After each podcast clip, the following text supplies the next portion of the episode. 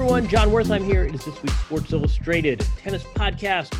Our guest this week is a return guest. About uh, eight weeks ago, pre corona though, we spoke with Max Eisenbud, head of WME's tennis division, agent for a number of players, including Maria Sharapova and Li Na, heavy hitter in tennis. Uh, this got a lot of really nice feedback. Uh, people appreciated Max's insights, some of his war stories, and we said we would do it again. And uh, who knew that part two would come not much later, but in a very different era in the Corona era. So we speak a bit about what tennis is going through these days. Spoiler alert: Max is not optimistic about tennis returning in the near future. He is optimistic, though, about tennis long term, and especially this much discussed merger possibility, this combo between the ATP and WTA tours. So here is a uh, an interesting conversation with a guest we had on just a few weeks ago. This is think of this as part two, but in a very different time. Uh, here's Max it was about eight weeks ago that we spoke, and people were very happy uh, to have to have heard from you. We got nice reviews on this podcast, but it was uh, it seems like about eight years ago. It uh, was a different era. We've had no tennis since the eve of Indian Wells, obviously, and it's hard to believe a that, and b it was hard to believe at the time that was a controversial decision. I mean, give give us from where your perspective. I mean, what's give us a lay of the land. What what are you seeing out there uh, in terms of tennis? This is a pretty humbling experience. I guess we live in this, you know, amazing uh, world of tennis, uh, a little bubble that we travel the world to see these amazing cities.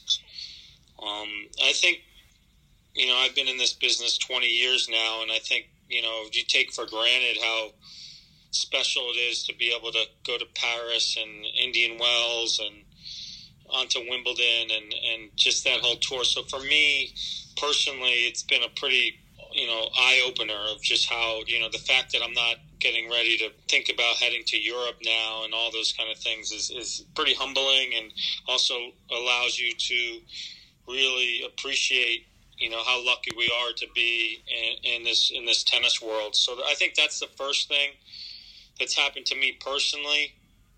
Um, but you know, as a client manager, as an agent, as a marketer, um, really your focus turns into your clients. And, and for us at, at IMG and, you know, me running the tennis clients division, having, you know, maybe 120 clients um, between pros and juniors and legends.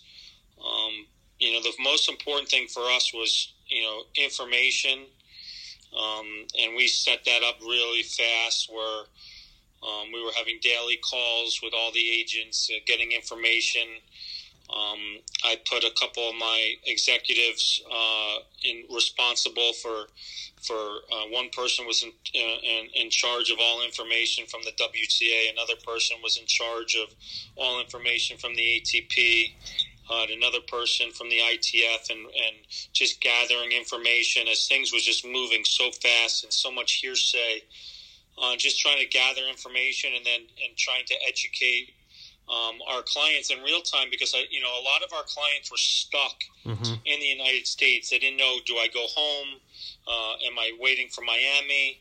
Are things going to close down? So it was, you know, there's no blueprint for this, and we just you know try to uh, you know, try to do what's best for our clients and just get information. And I'm really proud of the team that we're able to, you know, get that information and, and try to make some good decisions for our clients. Um, and that's really the most important thing and continues every day. It's just not about doing the you know the huge Nike deals and, and, and generating money, but it's it's you're managing the client's life and their career. So that's kind of how we were doing it and continue to do it um, and uh, but it's been crazy. What are you seeing? I mean, obviously, you know, pl- players play, and you and I can do our jobs. Maybe not the same jobs we were doing, but you know, we we can still take our Zoom calls and work from home. Um, that when you're a professional athlete, that's not an option. I mean, what are you seeing with your clients, and what are the biggest challenges apart from the obvious one of not playing and not having prize money as an income source? What what else are you hearing? Well, there, there was two phases, right? The first the first week or two weeks, maybe it was three. It's hard to tell now because everything's just right. you know it's one long day. You didn't realize how long this was going to be, when we're going to get back out there, when's the next tournament, is it going to be, you know, three weeks, four weeks, and then so that there was a lot of anxiety in that time. Also, people were still trying to figure out where to go. Should we train? Should we not train? And then it came to the point where I think everybody knew, okay, this is going to be the long haul, and we need to get home to our families, or we need to get somewhere um, that's safe and and and where we can potentially train. So now we're in that second phase, and I think the anxiety of of you know where am I going, what am I going to do is kind of worn off, and now I think everybody sees what's happening. Uh, obviously, Indian Wells became a very good decision. Um, and then the tournaments once Miami, and it just kind of domino happened. So I think now you're in the phase of clients are getting antsy, clients are getting bored, um, clients don't know how hard to practice. Should we practice three times a week? Um, there was a while where clients couldn't find courts, but eventually found private courts. I think it's safe to say that everybody found a court somewhere, somehow, if they wanted it. I, find it hard to believe that someone couldn't find a private court somewhere. So I think now it's the balance of, you know, there's no finish line. We don't know when the next tournament is. Um, so I think, you know, most of our clients that I hear are playing every other day or every day for a short amount of time just to keep muscle memory, keep the muscles going, technique, and then are doing some sort of gym work.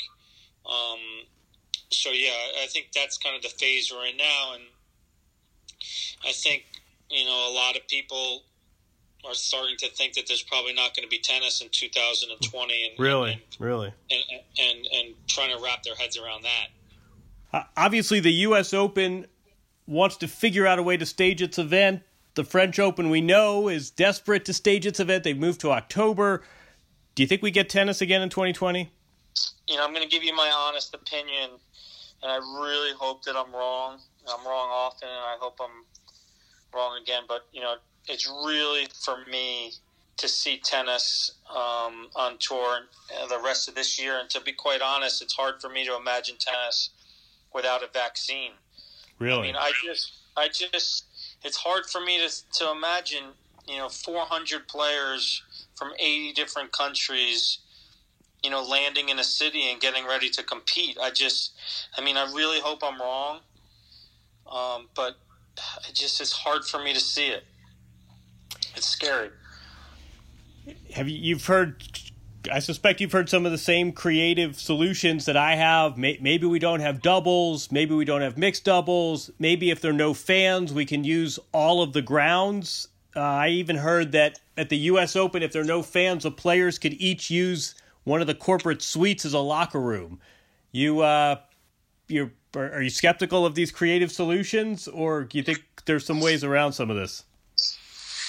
Skeptical. I just, I mean you know, one thing is, you know, all the tours have done an amazing job. I got to tell you, the leadership, um, especially on the ATP tour, I'm a big believer in, in, in those two guys and everybody pulling in the same direction. You know, minus the French Open, but really the sports really pulled in the same direction. And I've seen so much work and dedication of of of trying to salvage the year and tournaments moving into later dates and I've seen it all. I've seen it on paper and it looks amazing and if, if we do get that window, the players and the tennis fans are going to be really um, surprised, pleasantly surprised on how much work the tours have done as planned, you know, A, B, C, D, and E. Right. I just don't think we get there, man. And and I and I hope I'm wrong. I just it's just you know, I, I, saw the other day where a country like Argentina is mm-hmm. closing mm-hmm. their borders in and out until September. So how if you have players that are in Argentina, the U.S. Open start, you know, how does that happen? I just, I just don't see it. I mean, it's it's funny because in some ways tennis is so poorly positioned, being such a global sport, and in other ways, you got two people on opposite sides of a net. At least you've got the the social distancing during competition part. At least you've got that down. I want to ask you some more because I, I, think last time we talked, you had some really interesting insights about sort of inside agenting that people don't always think about. And one of them uh, that I thought was really interesting was when you get to the semis of a major, various sponsors in the tour are already starting to strategize about what it would look like when you win. And you're trying to shield your client, and they've got to win two more matches, but you've also don't want to get caught flat footed. Um, so I have a, I, I got a couple more I want to ask you about. Um, one of them is fashion, and when Maria Sharapova shows up with a new Nike dress to her night session at the U.S. Open, what's the backstory there? I mean, what what goes on to make that happen? Well, that's a good question. Um, Nike works 18 months in advance. So when you when any dress, if let's say we're using the U.S. Open, the start of that starts 18 months in advance. And Maria has her own line and her own collection that she wears, and then she has about six or, or I say she. She used to wear. She's retired now. um, Could let you go so, in present tense. So, uh, so she used to uh, have six or seven girls young up and coming girls that would also wear her collection, which is pretty unique. Um, so Maria um, would work with the designers. There would be a um, a head designer that was in charge of the Maria Sharapova collection, and Maria would start 18 months in advance. So Maria would she did a lot of tears. So she would, you know, in her fashion magazines, she would tear the, the pages of dresses for inspiration.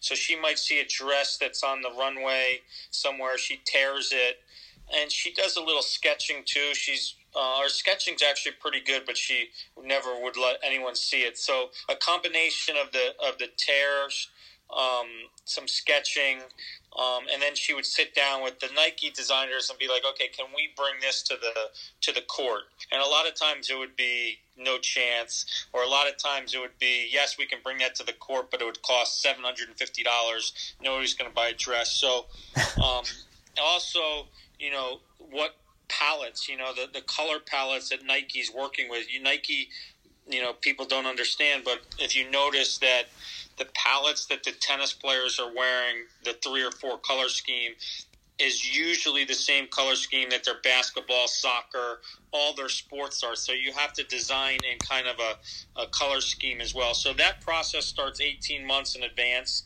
and she will probably see. I'd say between 10 to 15 different versions of the dress um, before it gets um, and then she has to play test it to make sure the sweat and she can do all the different things. So it's a major, uh, major um, haul for all that kind of stuff. And um, yeah, so it, and then the PR and the promotion around it, and when she's going to debut it, and how she's going to debut it. I mean, the amount of emails about how she's going to debut the dress. Is she doing it? the Thursday before the Grand Slam on a PR event? Is she not doing any and just showing up on the court with it? Sometimes they would do dresses like the night dress that she would do a collaboration with a designer, and then those dresses just they can't make them for the masses, so only her dress was made, and it was a, a, a marketing play. Right. Then you get a lot of fans that are upset that they can't get the dress, but it just it just doesn't work. So you know, there's a lot of back and forth, a lot of conversation, a lot of dialogue, and it's the reason why Nike's the best. They just, you know, they just capitalize on those moments so well. What about the players that aren't Maria Sharapova? How, how does it work for player X who's might have a deal with Nike? Are they are they essentially sold? Listen, here here's what we're rolling out for the French Open. You got to wear this. Is is there any sort of input and is there any right of refusal?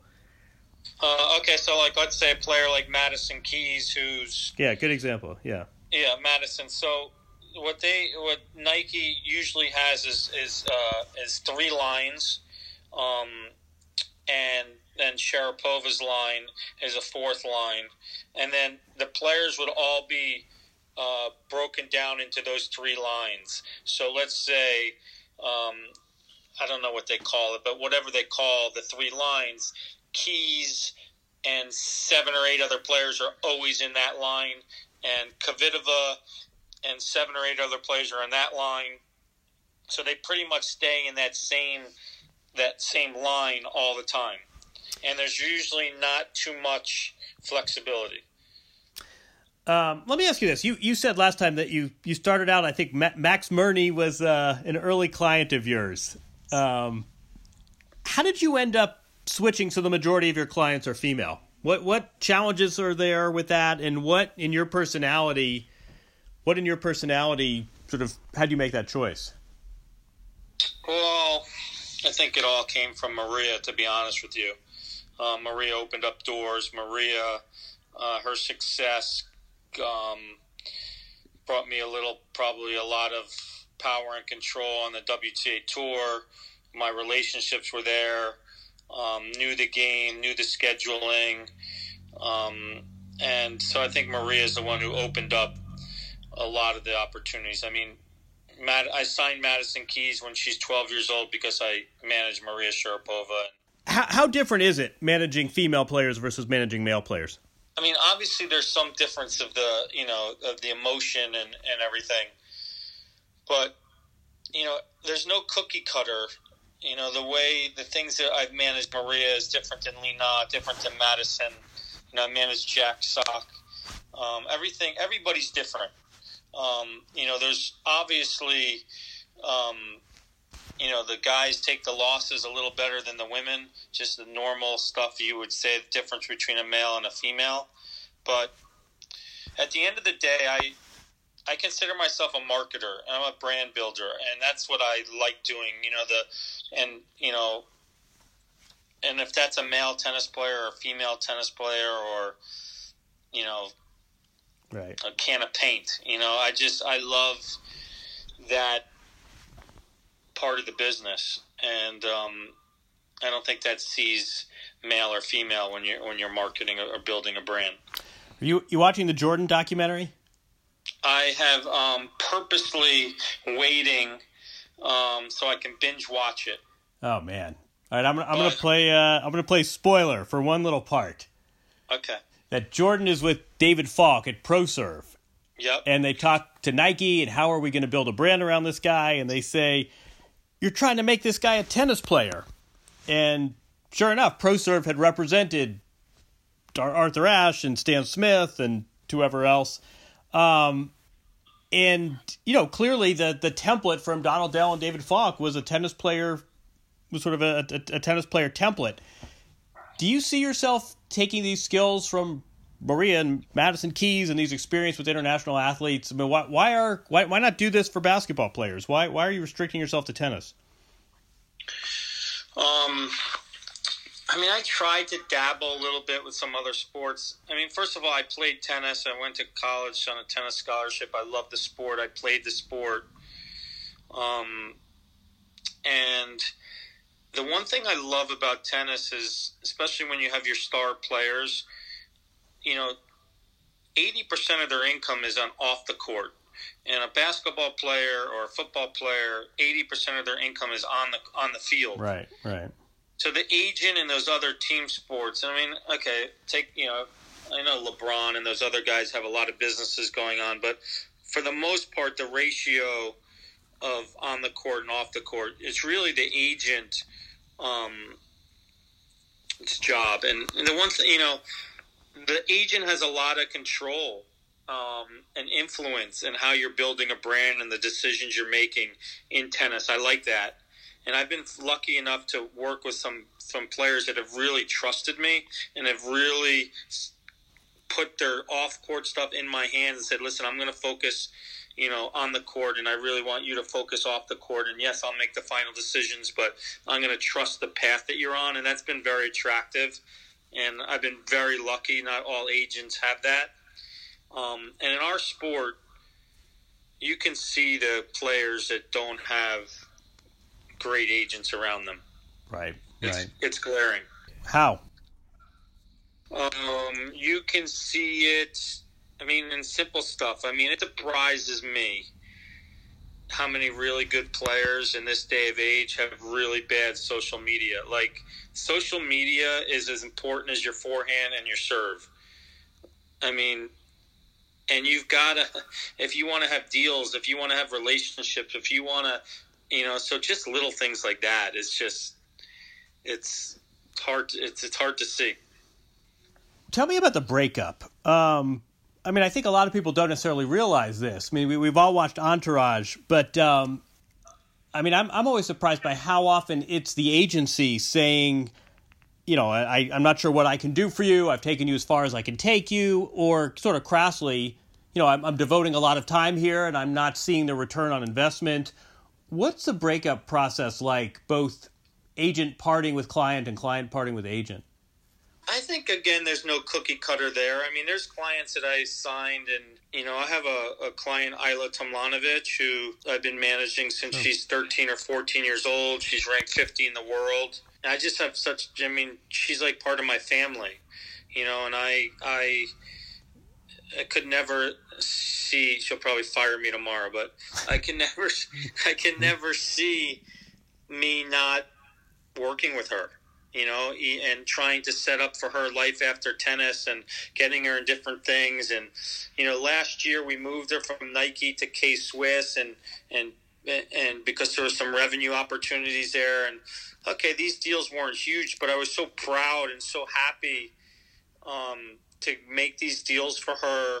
Um, and I still think she's got a chance to, you know, she should be ranked much higher, and she's very marketable. But I don't know. I don't put like a I try when I sign the players, I want to manage them for life, and I want to get her through tennis and and into other opportunities. And you know, I care about her and work for her um, as much as I do for Maria or Li Na.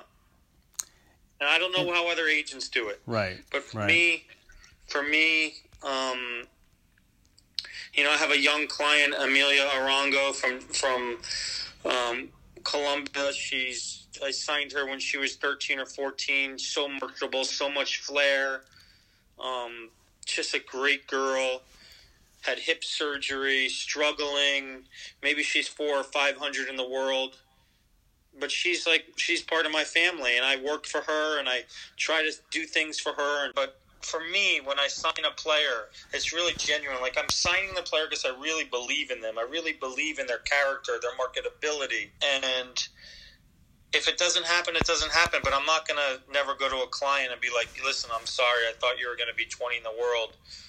You know, if they're three or 400 in the world, there's not much you can do for them, but you can help them. My office is still helping them get to tournaments, helping them do this, helping them with their funding, right. helping them get their rackets. So, you know, so one call, I'm on the call doing a multi-million dollar deal for Li Na, and the next call, you know, I'm trying to beg Nike to please keep giving free product to my client.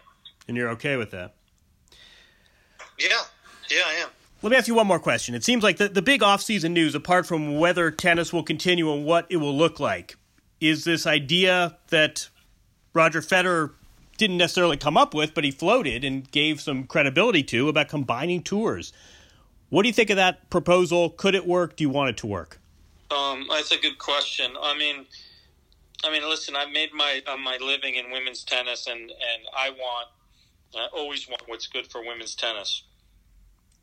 But let me back up and say this. I think the most interesting and the best thing that's happened to tennis in a long time is the two new hires at the ATP Tour, and uh, Andre and and Massimo. I'm privy to a lot of their plans, and I think a lot of this conversation is because of those two guys' vision for the ATP and the WTA to do more together, and that's where I think a lot of this is coming from is their vision. What do you, what do you think um, their motivation is? Their only motivation is to make tennis better, and finally we have two savvy guys who have a real plan. We haven't had that in a long time. Not afraid to lose their jobs. Haven't had that in a long time. Right. And I think these two guys are going to do some amazing things um, for our sport that we've needed. So I think they are the two that have started this conversation because they've come in and said, hey, we want to start doing some more stuff with the women. Um, and I don't know, I haven't heard that from the ATP in a long time. Now, do I think that those two mean let's join tours? I don't think so.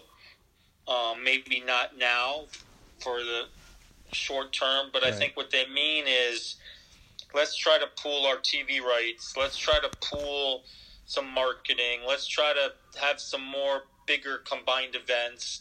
Let's let's make it easier for the tennis world to watch our sport. Let's stop being so fragmented. Let's stop being um, so selfish. Um, so for the first time in a long time, you have the, these two guys on the men's side who are saying these things. It's never. I, I mean, in my 20 years, I can't remember anybody at the ATP saying those things. Maybe the timing was right that the people were ready to do that. Maybe they trust these two guys that they actually came with a real plan. Um, but they're really smart.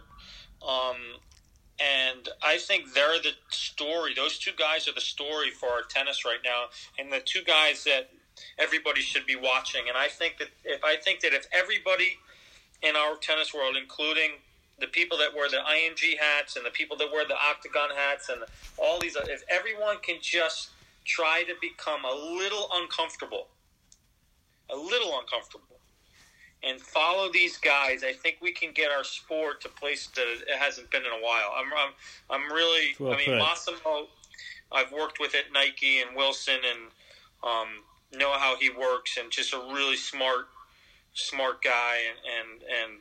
You're, you're talking. Let's just be clear. You're talking about Calvelli and, and Andrea Gaudenzi, the two new yes. chief executives of men's tennis, right? Yes, right. I think those two guys are the story.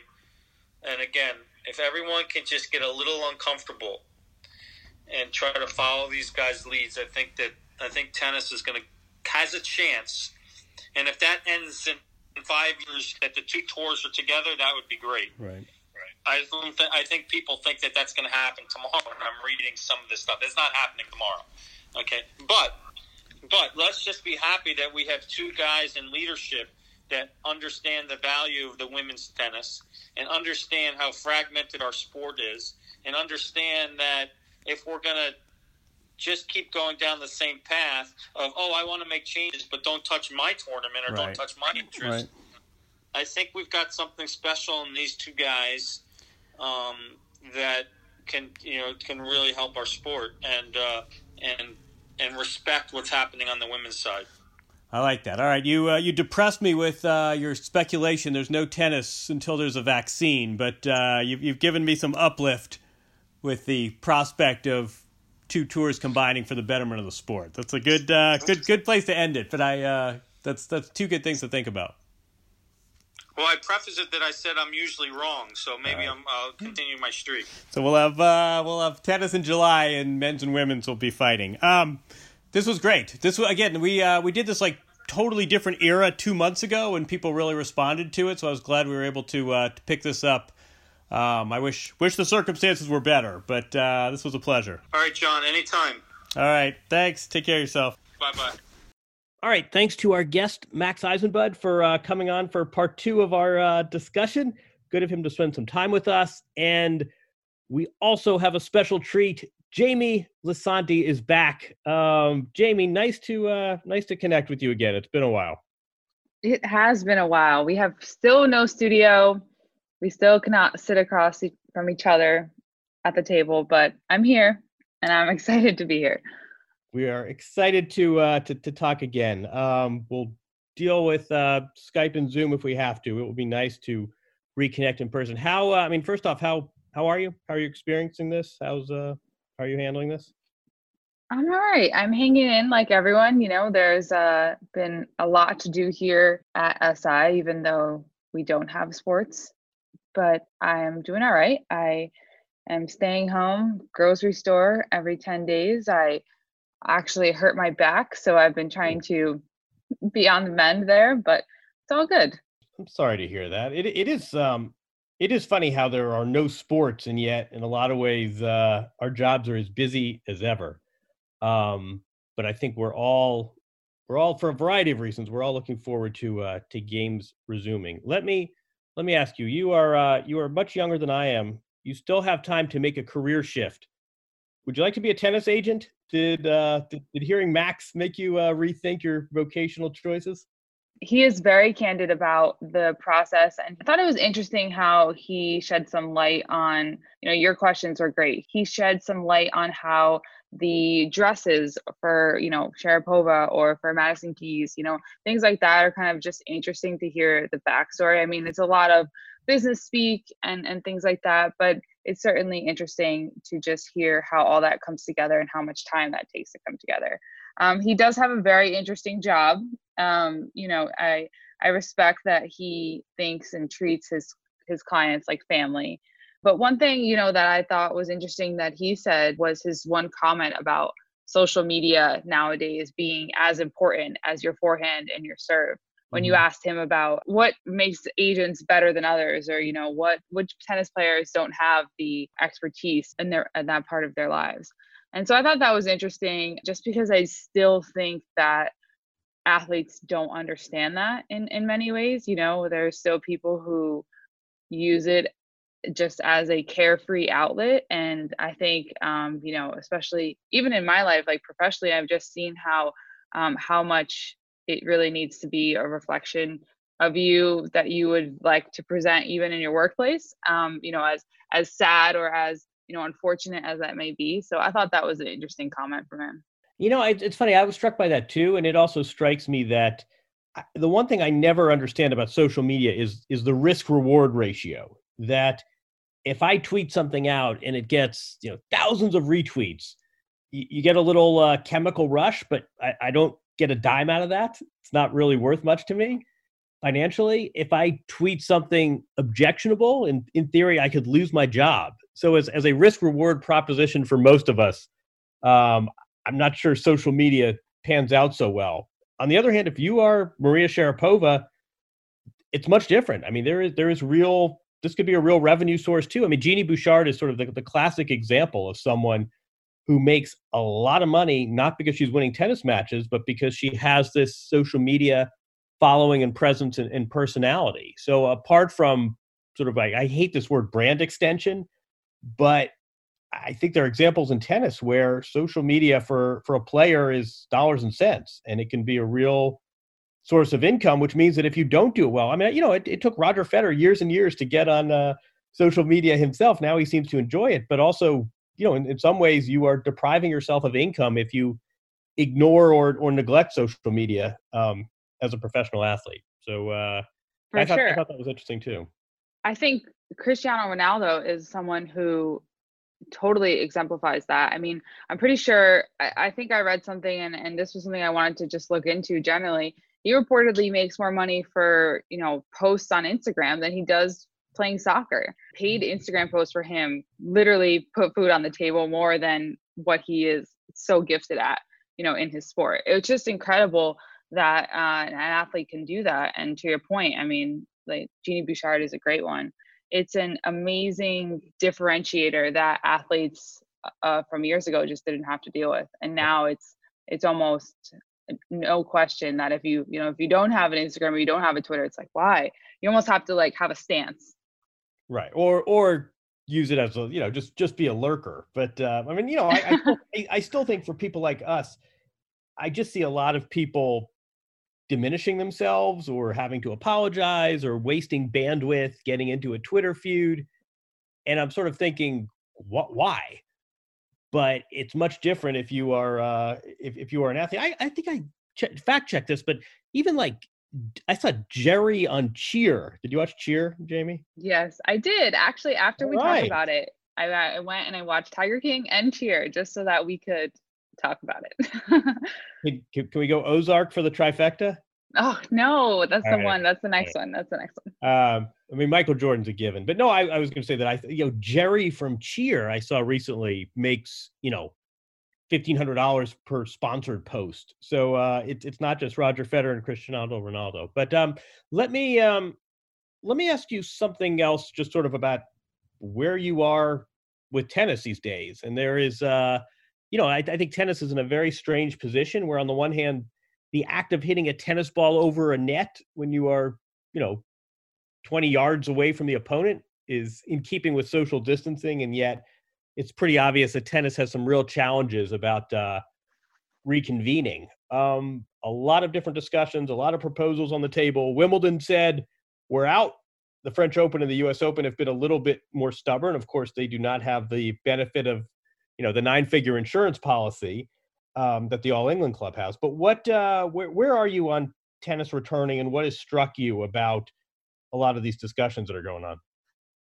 Yesterday, just yesterday, uh, you know, the 2021 Australian Open said that it could be impacted, you know, by the pandemic. Craig Tiley said that said that yesterday. So I am sort of with what Max said that unfortunately I don't know if it's possible without a vaccine, without some sort of. I think it's possible, but there will be so many differences that it'll be hard to consider a Grand Slam in the same way. Uh, you know, have the same weight. Should it be you know worth the same amount of points? Should people make the same money? If all of those factors that make a Grand Slam so grand, you know, for for lack of a better word, aren't there, the idea of doubles and and mixed mm-hmm. doubles and all the other stuff that happens besides just the you know 128 players in the main draw that the fans and the the way that you know the the players that attend that. I mean if you know like you guys are talking about with max if players from argentina or players from the us or from certain countries aren't allowed to attend all of a sudden now you're not opening it up to all the best players in the world right? So how can you say that that french open title or that australian open title is just as validated as a title from a previous year where it was open to everyone and any you know the best of the best competed and they they you know found a winner that way. I just think it's going to be really difficult um, given how many people are involved and how many people attend a tennis match. I mean you've been to the us open i've been to the us open social distancing is not possible um, with the amount of fans and people and workers that happen there. I know that you had different different scenarios for the U.S. Open that you you know outlined your mailbag, but do you do you think that the fanless, you know, no no audience tennis is is a real option here? I think it beats the alternative, and I think whether it's WWE or, or UFC or you know Korean baseball, we are uh, we're sort of getting a glimpse that it's it's possible. I mean, it's it's different. It's not ideal. The athletes themselves. I mean, I, I was joking, sort of, who, who are you pumping your fist to, if there's nobody right. stands? Um, but I think, I mean, I don't. Would let me ask you this: Would you? And then I'll keep monologuing. But would you go to a Would you go to a sporting event right now? Would you go to the U.S. If I gave you tickets? Would you go to the U.S. Open if it were held? No, I don't think so the same goes for what I get on a, a train to exactly. that I have to get to go to the office, you know? Right. right. Would you go to the movies? We, I mean, I think it's going to be a long time before people are comfortable. Um, I mean, I think some of this is just simple economics, right? I mean, ESPN plays pays 80 million plus for US Open broadcast rights. Even without trying to get a reduction, which I think is a very real possibility, prize money is about you know whatever it is 55 million roughly 60 million dollars. So espn alone without a sponsorship without talking about eurosport without anything a tennis channel without anything else espn's already covered your prize money. So i think from a dollars and cents point even if you don't make a dime in ticket revenue this year you'll still make a little bit of profit if you figure out a way to hold the event. I think the, the question is how do you do this with an international sport? I think this issue that you raised about if the U.S. Open isn't really open and Argentina is saying you, can't come, you can't leave the country, and Diego Schwartzman and Del Potro don't get to play, I don't know if players are going to have to come here and quarantine first. I mean, there are a lot of. Uh, I mean, I think that that was something that Craig Tiley had mentioned too. I mean, he sort of said worst case scenario is there's no 2021 Australian Open, but we've sort of identified this as four different scenarios it did seem like the most and i had an, someone had texted me saying this as well it seems like the most likely one right now in mid-may you know eight eight months away is that there is an australian open. The players may have to quarantine before playing which is a strange and b i don't know what that does for the atp cup that uh, this year preceded the australian open but also the fans are only allowed to come if they are from either melbourne or victoria the state. And basically your international event is not open to international fans. It's all very strange. I'll, I'll tell you the, the I'll tell you the strangest strangest one I've heard so far is that there's real concern over the locker room, even if you don't have fans in the stands. how do you have and max made this point as well how do you have players from scores of countries with their own you know with everyone's got a team and even if there are no doubles players mixed doubles legends juniors you still have hundreds and hundreds of people milling around from all over the world. One thing i had heard is if you don't have fans you have access to the entire grounds of the us open. It may be that there could be dozens and dozens of locker rooms. You could use corporate suites as locker rooms. You could use you know the catering facilities as places where players could change. And basically what you would have is you know dozens and dozens and dozens of players scattered all over the grounds with different changing areas and different locker rooms to avoid hundreds of people in one space so i mean again i think this is uh you know we've all gotten nimble right i mean this is you and i doing a podcast over zoom and this is where i am right now in connecticut there's a distillery that stopped uh, making alcohol and they're now making hand sanitizer. I mean, everyone has at, at some level had to improvise, but boy, I think tennis has a uh, has a tall order here.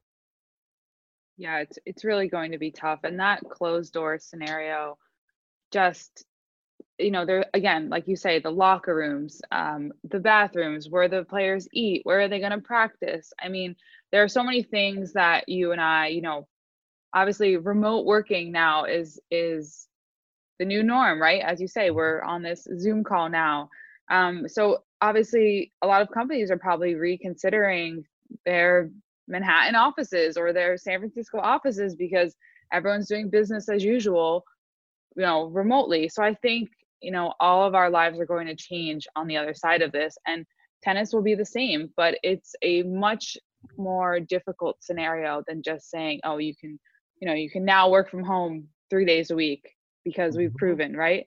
I mean this is this is a competition. This is um, you know there are people who have jobs that are solely to you know organize an event that they might not be needed anymore. I mean taking temperatures before matches um, there's just so many things you know we think about blowing uh, the candles out on a birthday cake. You know i saw something on social media the other day that like oh we we used to eat the cake after somebody uh, yeah, made their wish you know?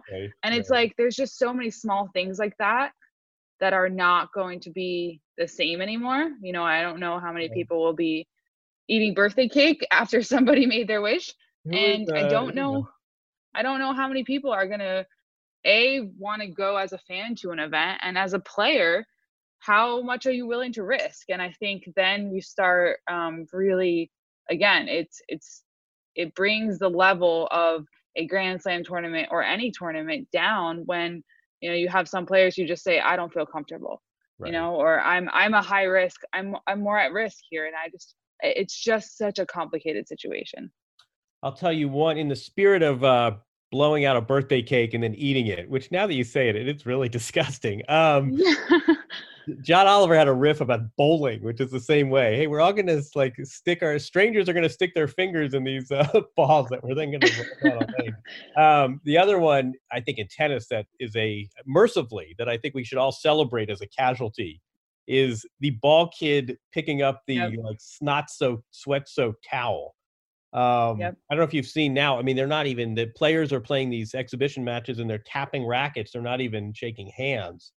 Right. Um, I, I, think the the ball boy is towel boy is is uh, thankfully going to be relegated. I, I mean, the other thing too that I think is something that's a little distasteful, but we all need to talk about is just the visuals of this. And you know, the I think Louisa Thomas wrote this that the National Tennis Center is like two miles from this Elmhurst Hospital. It's basically ground zero for coronavirus, where you have these refrigerated trucks that are hauling out the you know deceased bodies it's a little strange Labor Day weekend to be two miles away from that amid all this devastation, this economic ruin, and sit there in a corporate suite, you know, drinking one of those uh, the honey deuce and eating your lobster roll. I mean, I think that uh, the the from a sensitivity stance, so it's sort of like the the post for Corona version of the spring break kid in Daytona. I mean, yeah. you, you don't want to be the guy in a corporate suite two miles away from where there's still hauling out dead bot. I mean, it's it's. I, I think yeah. there's an optics PR component to this that um, probably needs to be considered too. we talk about all these changes, but the biggest one that has been getting some, I guess, serious consideration, maybe not for implementation, you know, this year or next year, but the you know re- the merger of the WTA and ATP tours. You you wrote about this a little bit, and it's been a a hot topic, but realistic, unrealistic. Max also uh, mentioned it on on this pod. Do you do you feel like it's something that will get some consideration going forward now that we might have this long, long layoff from tennis? I think it's all about terms and conditions, and it makes all the sense in the world. And this is something, you know, Billie Jean King floated this decades ago.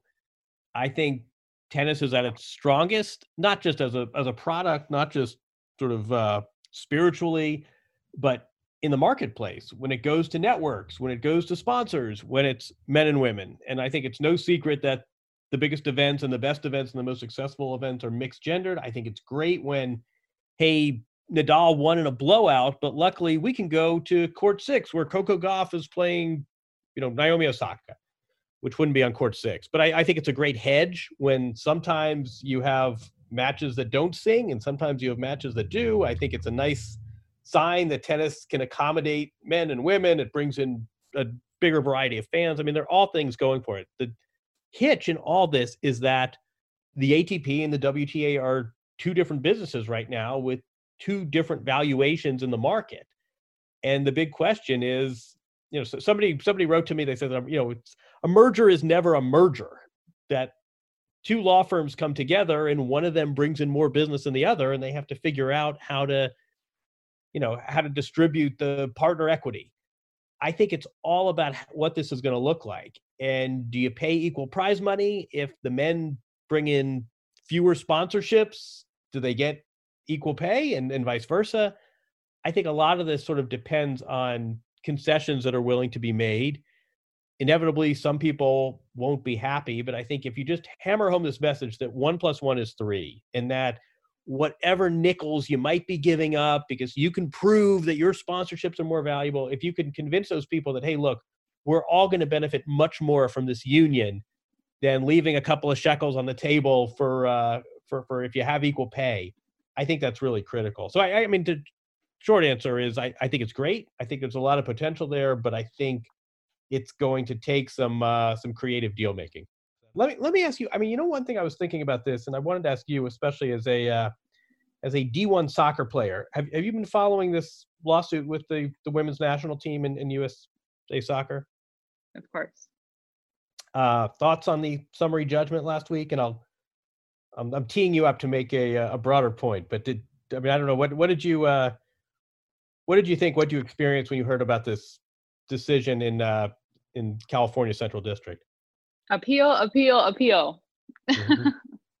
those are those are the first thoughts i mean it's just concerning honestly on on all parts and the fact that these women are going to keep fighting is just really great and i think that people have you know people not in the sport have really shown that they're going to support that fight so wasn't happy about it to say the least yeah, and I thought, I mean, I I'm, I'm with you, and I thought about this through the lens of, as I often do, through the lens of tennis, mm-hmm. which is there are real PR consequences to some of these decisions being made, and if this merger were to happen, but you had a situation like this where sort of women were demonstrably paid less and paid under market value, and e- even made a deal, negotiated a deal that later they would come to regret, even if that was done in the spirit of collective bargaining.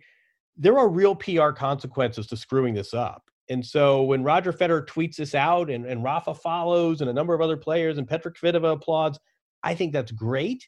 I think this makes a lot of sense. I think it's a really good time for tennis to consider this. But I think people need to remember that getting this wrong, as we're seeing with, with women's soccer, getting this wrong has some real consequences in the marketplace. So um, I just I would sort of uh, it's it's easy easy to send a tweet and then send a retweet, and I'm glad that that Billie Jean King is is getting the credit she deserves here, but this thing really needs to be handled sensibly, delicately, and in a way that makes people happy. Because if this thing goes sideways, as we're seeing in, in soccer, it's really, really a bad look. So uh, that's my that's my sort of uh, hopeful optimism slash caveat on this issue.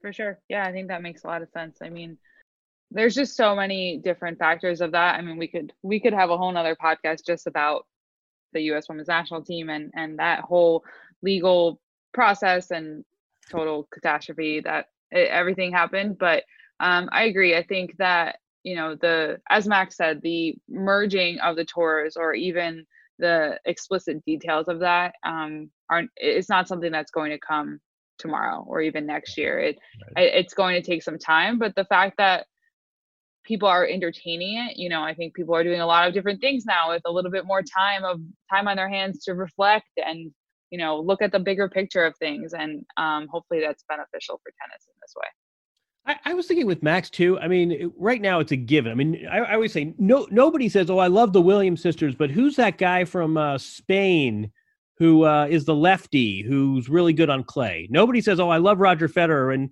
who are those sisters from uh, you know from Southern California who have won all the majors? I mean, fans like men and women's tennis. Fans follow men and women's tennis it was a big deal when it happened in the NBA and in, in, in baseball. Well, you know what? We have females as chair umpires for men's matches and vice versa. It goes on without a peep. We even have agents that represent players on the men's tour and the women's tour. I mean, tennis is so integrated in a way we don't even think about, in a way that's great. Um, again, this makes all the sense in the world. I just think it really needs to be handled delicately because the minute you have a situation like USA Soccer, the minute fans are yelling, you know, equal pay, equal pay at tennis matches, we're we're in a bad place. So tread carefully. Let let me ask you one more thing. Um, no matches, obviously, since uh, you know, effectively since February, since the first week of March. Um, a lot of tennis news. We've been talking about uh, this proposed combo of tours, but there's been plenty of other news. Some of this is dates and rescheduling. We've had fun stories. We've had I don't know if you've seen the the two brothers, the two little kids with the one-handed backhands, and we've had the backboard challenge. Give me your favorite uh, piece of tennis news or uh, marginalia in these last eight weeks, Jamie.